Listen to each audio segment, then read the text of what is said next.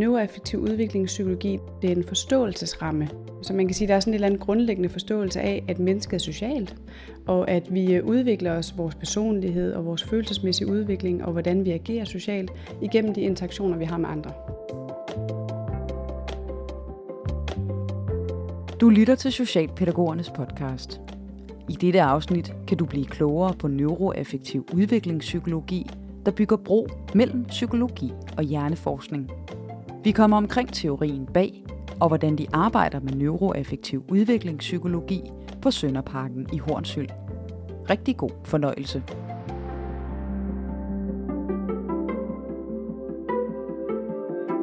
Jeg hedder Linda Kund Sørensen, og øh, jeg arbejder i Neuropædagogisk Kompetencecenter, som er sådan en øh, kan man sige, lille enhed på UCN i Nordjylland, øh, hvor vi arbejder med eftervidereuddannelse. Og det er så neuropædagogik, vi arbejder med.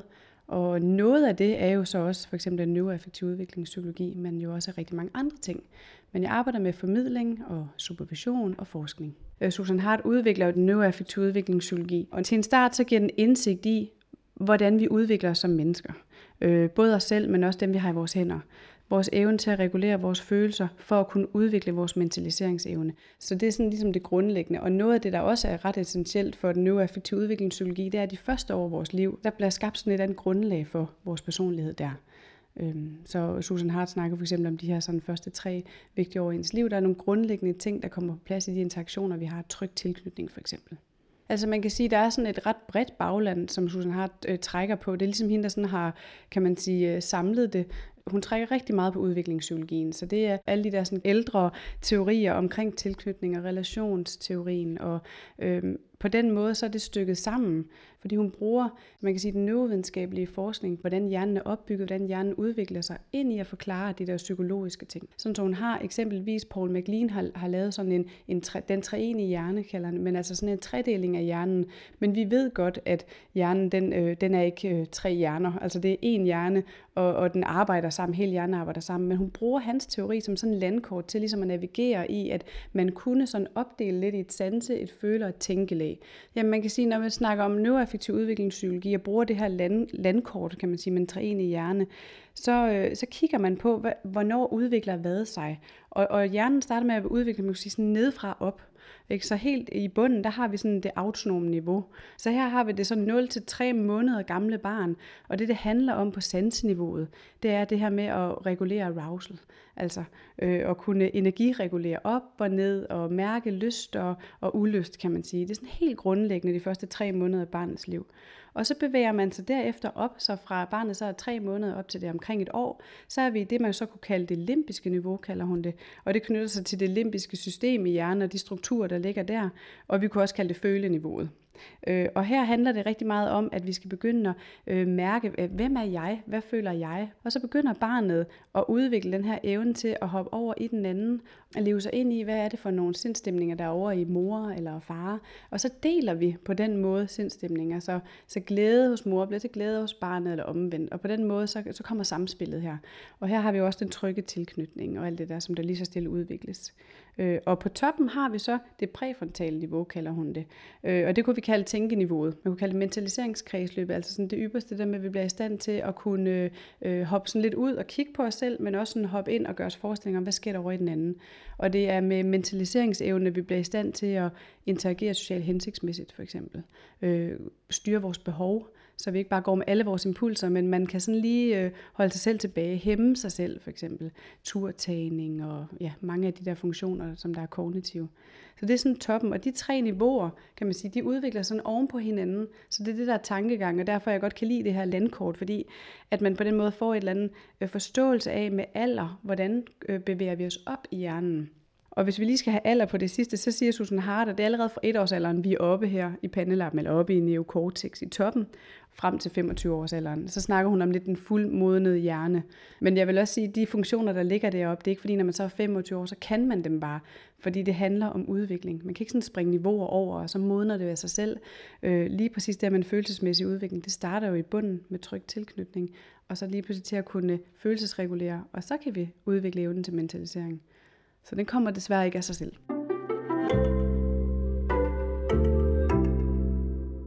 Hvor øh, den tredje hjerne er et eller andet landkort, så har Susan Hart udviklet de her tre kompasser, der knytter sig til hvert niveau. Kompasserne viser, hvordan at barnet, eller vi, for eksempel man som pædagog, kan være med til at regulere et, et barn, et ungt menneske eller en voksen rundt i de her kompasser.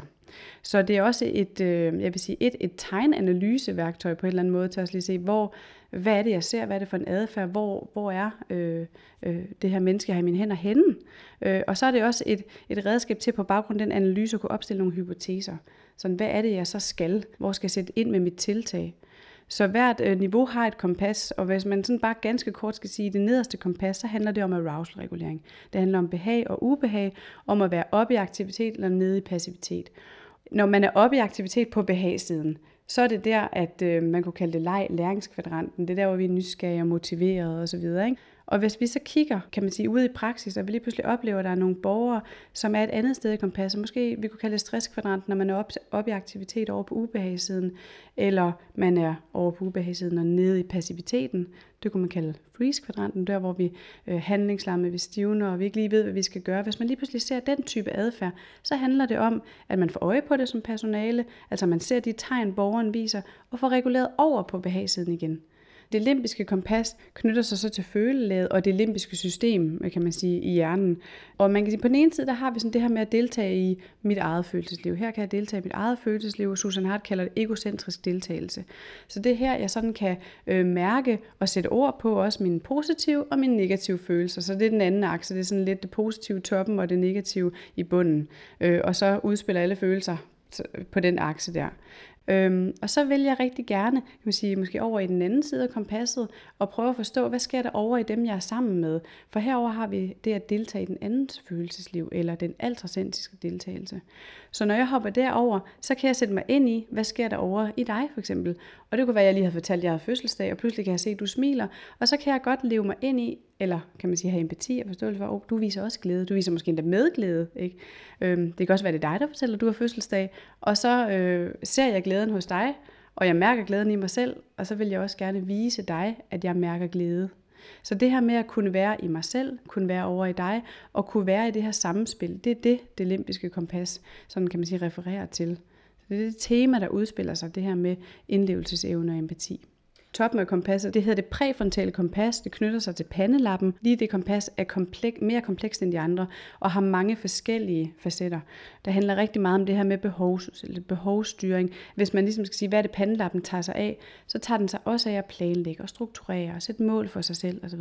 Så der er rigtig mange forskellige funktioner heroppe. Men sådan, hvis man skal skære det ind til benet, så handler det lidt om, med hvilken refleksivitet at vi gør ting. Så er vi oppe i toppen af kompasset, så handler det om det her høje refleksiv, hvor vi er mentaliserende, hvor at jeg forstår mine beslutningsprocesser. Så når jeg på den ene side af den anden akse er sådan, øh, kan man sige, sætter gang i noget, aktiverer mig selv til at tage initiativ til noget, eller jeg på den anden side over i den anden del af kompasset, øh, hæmmer mig selv, behovsudsætter, øh, jeg hæmmer impulser, eller er jeg nede i bunden af kompasset og har den her lave refleksive funktion. Jeg kører lidt mere på autopilot, kan man sige. Og her ligger der måske en stor del af de borgere, vi har i vores hænder, eller de unge mennesker, så ligger de der, så vil vi gerne hjælpe dem til at mærke og føle ind i deres beslutninger, for eksempel. Eller når de lader være med at gøre, når de hæmmer sig selv, lader være med at gå ud i fællesrummet. Hvad, hvad er så grunden til det? Er det, fordi de bare handler på, oh, det, det kan jeg bare mærke, det skal jeg ikke, fordi det er onsdag, eller jeg vil ikke derud, fordi at, mm, det kan jeg faktisk ikke helt sætte ord på. Så kan man hjælpe dem med det og gøre det ubevidste bevidst.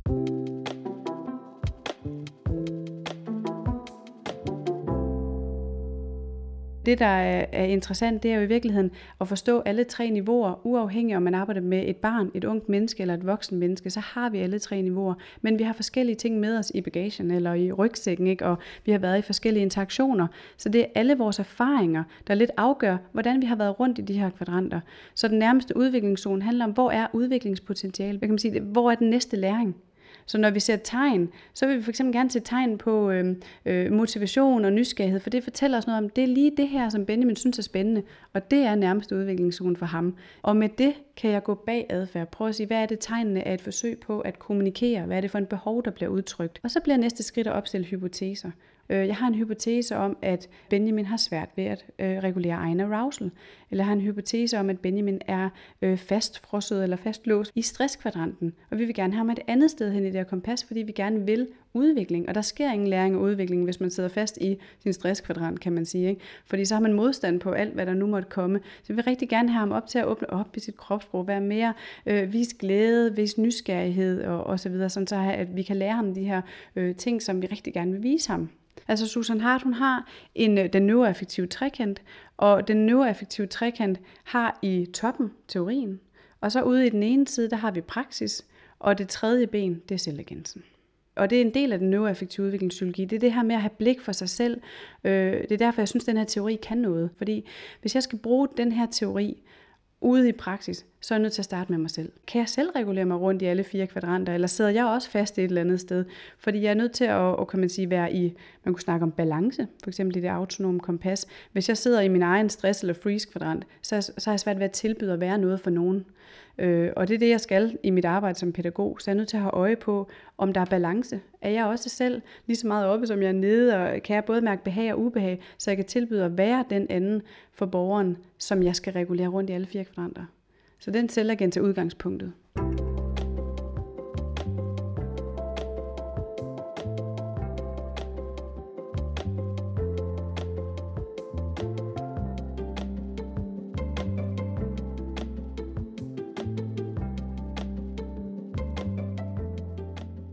Jeg hedder Peter Tanghus, og jeg er afdelingsleder på et socialpsykiatrisk bosted, der hedder Sønderparken, øhm, som ligger i Hornsvild, hvor vi har plads til 35 beboere. Øhm, det man kan sige, der er fælles for dem alle, det er, at de har en, en psykiatrisk diagnose. Øhm, vi har arbejder i sådan nogle diagnoseopdelte teams og har en særlig fokus på personer med svære spiseforstyrrelser og personer med personlighedsforstyrrelser og psykoser.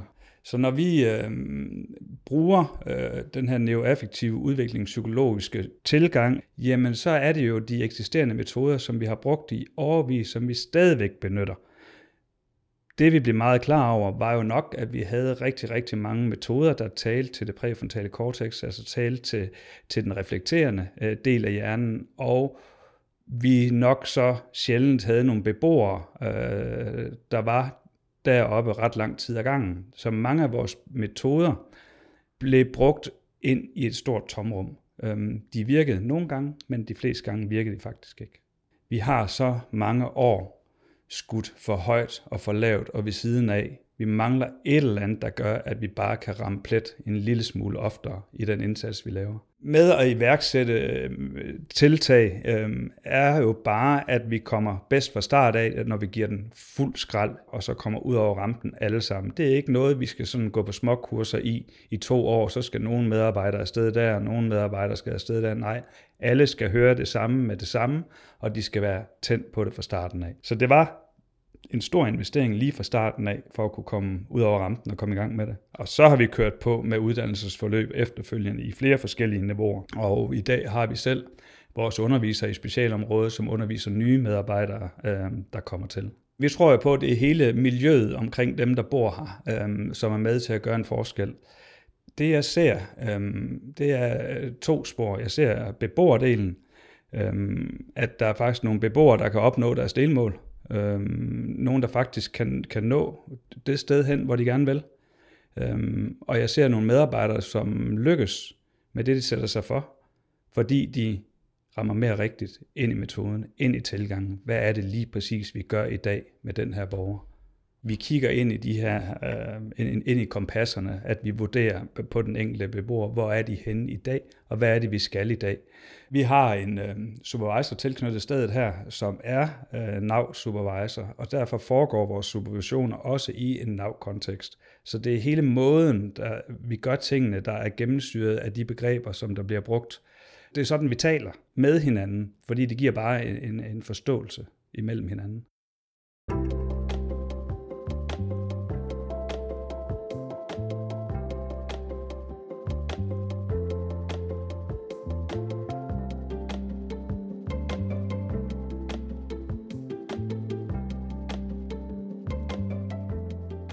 Jeg hedder Henrietta Andersen, og jeg er socialpædagog på Sønderparken. øh, og det har jeg været i halvandet år efterhånden. Til hver teammøde har vi gerne to beboere op, som vi laver en neuroeffektiv analyse på. Personalet eller medarbejderne har nogle forberedelsesopgaver, hvor vi går ind og analyserer, i hvilket kompas beboeren befinder sig i, og hvad det er for nogle tiltag, der, der skal hentes ud inden for det her kompas. Så har vi så en faktisk en tværprofessionel samtale omkring, øh, om vi er enige i det, som er blevet skrevet, om der er noget, der skal rettes i, øh, kommer med gode råd og spare, og jeg har set det på den her måde, men det er sjovt, jeg, jeg så noget helt andet, og så prøve sammen at få, få kogt et eller andet indsats ind, øh, som bærer præg af noget struktur og noget med, at vi, at vi har en ens tilgang til at bruge nav i praksis. Jeg synes faktisk, i og med, at vi arbejder med det på teammøderne med vores borgere, øh, hvor vi har hver enkelt borger op, øh, så synes jeg faktisk, at det ligger meget struktureret øh, i min hjerne, altså hvor, hvor de ligger hen i kompasserne, og om de bevæger sig mere ud mod den ene akse, og nu er det mere mod den anden. Øh, det synes jeg faktisk ligger meget struktureret. Jeg, jeg kan godt se kompasserne for mig, øh, og sådan i det daglige, så tænker jeg rigtig meget over niveauerne, altså det sansende og det følende og det reflekterende. Så det er meget de niveauer, som jeg har, har i spil. For mig, øh, så giver det mig en føling af, hvor borgeren er, og det giver mig inspiration til, hvordan jeg kan understøtte den udvikling øh, igennem faktisk almindelige daglige aktiviteter. Men jeg går ind og kigger på, hvor ligger de henne i kompasset. Er de meget aktive i aktiviteterne? Er de passive? Føler de mest ubehag, eller føler de mest behag? Og så gå ind og, og opstille nogle øh, aktiviteter, som kan være med til at understøtte nogle processer hen mod, at borgeren skal lære at kunne sætte nogle ord på, på de her følelser. Hvordan kan jeg mærke, at det her, jeg er i gang med lige nu, det er ubehageligt? Eller, eller hvordan kan jeg mærke, at, øh, at det egentlig føles meget godt, det her? Får jeg sommerfugle i maven? Eller øh, kan jeg mærke noget adrenalin øh, i kroppen? Jeg har også haft en borger, som har svært ved at udtrykke sig, både sådan verbalt og nonverbalt. Og jeg havde hende så med til musikterapi, og her blev det tydeligt, hvordan hun virkelig kom i kontakt med alle sine sanser. I starten var hun meget tilbageholdende, og man kunne se, at hun egentlig fandt det ubehageligt. Efterhånden så blev det mere og mere trygt for hende, og hun forsøgte sig ad og prøve at synge med på nogle af de her sange, som var meget grænseoverskridende for hende. Og det endte faktisk med, at hun sad og sang med. Og det er jo sådan nogle små ting, som alligevel er store for os, fordi vi kan se de her små udviklingsskridt øh, i den rigtige retning. Og bagefter så, øh, så bød det ind til en snak omkring, hvordan og hvornår hun mærkede ubehaget, og hvornår det egentlig gik over i at blive, hmm, det kan jeg faktisk godt det her, det er egentlig okay, det føles meget godt. Og så snakke med hende om, hvordan hun kunne mærke sit eget energiniveau, øh, de her sansende øh, niveau, og hvordan hun egentlig mærkede det.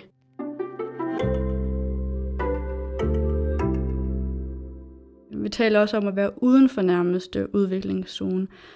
Øh, og det er jo så det, som er for vanskeligt for os at lære. Hvis jeg for eksempel oplever, at en borger har svært ved at mestre sig i en følelse af ubehag, så prøv at gå ind og i samarbejde med borgeren og opstille nogle aktiviteter, som kan være med til at rykke lidt ved det.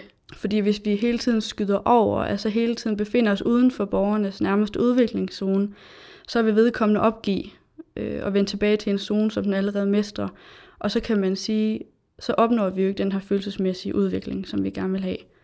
Der er nogle borgere, som sagtens kan mestre sig i det præfrontale kompas i en periode eller, en, eller i en given situation. Man kan have en meget dyb og meget reflekterende samtale med en borger, hvor man egentlig synes, at det kom der rigtig meget godt ud af. Øh, og vi kom virkelig rundt om nogle, nogle rigtig gode ting og nogle gode alternative strategier for eksempel. Og så ved næste kontakttid, så ligger vi måske nede i det autonome kompas. Det kan være, at borgeren har selvskadet eller har fået det rigtig skidt.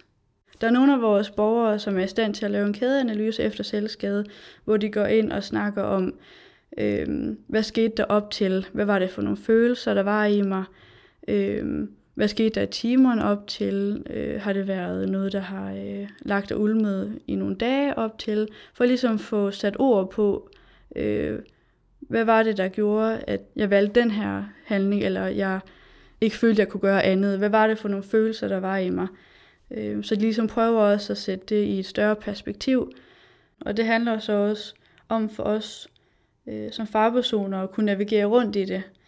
Igen være observerende på, hvad er det beboeren fortæller mig, og hvordan kommer det til udtryk. Hvad, hvad vil de fortælle mig med det, de gør nu, eller siger her. Øhm, og så prøve at, at navigere i det. Men en stor del af det handler også bare om relation og vores kendskab til beboerne, og den situation, de befinder sig i, for at kunne hjælpe dem bedst muligt.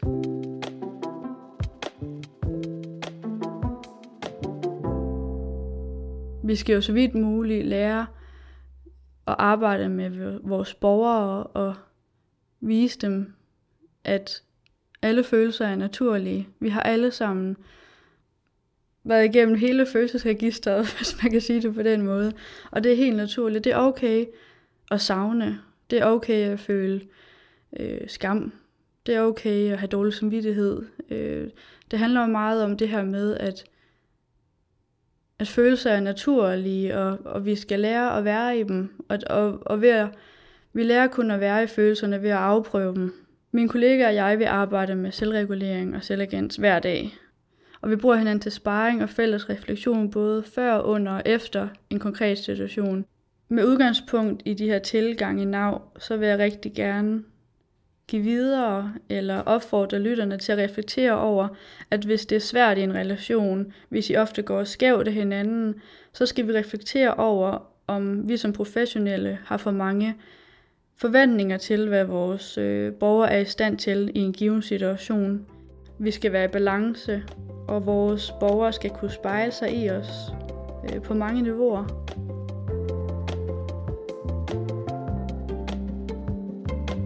Du har lyttet til Socialpædagogernes podcast. Er du nysgerrig efter mere viden, kan du gå på opdagelse i vores faglige univers på sl.dk-fagligt fokus. Programmet er produceret af Genlyd Podcast. Tak fordi du lyttede med.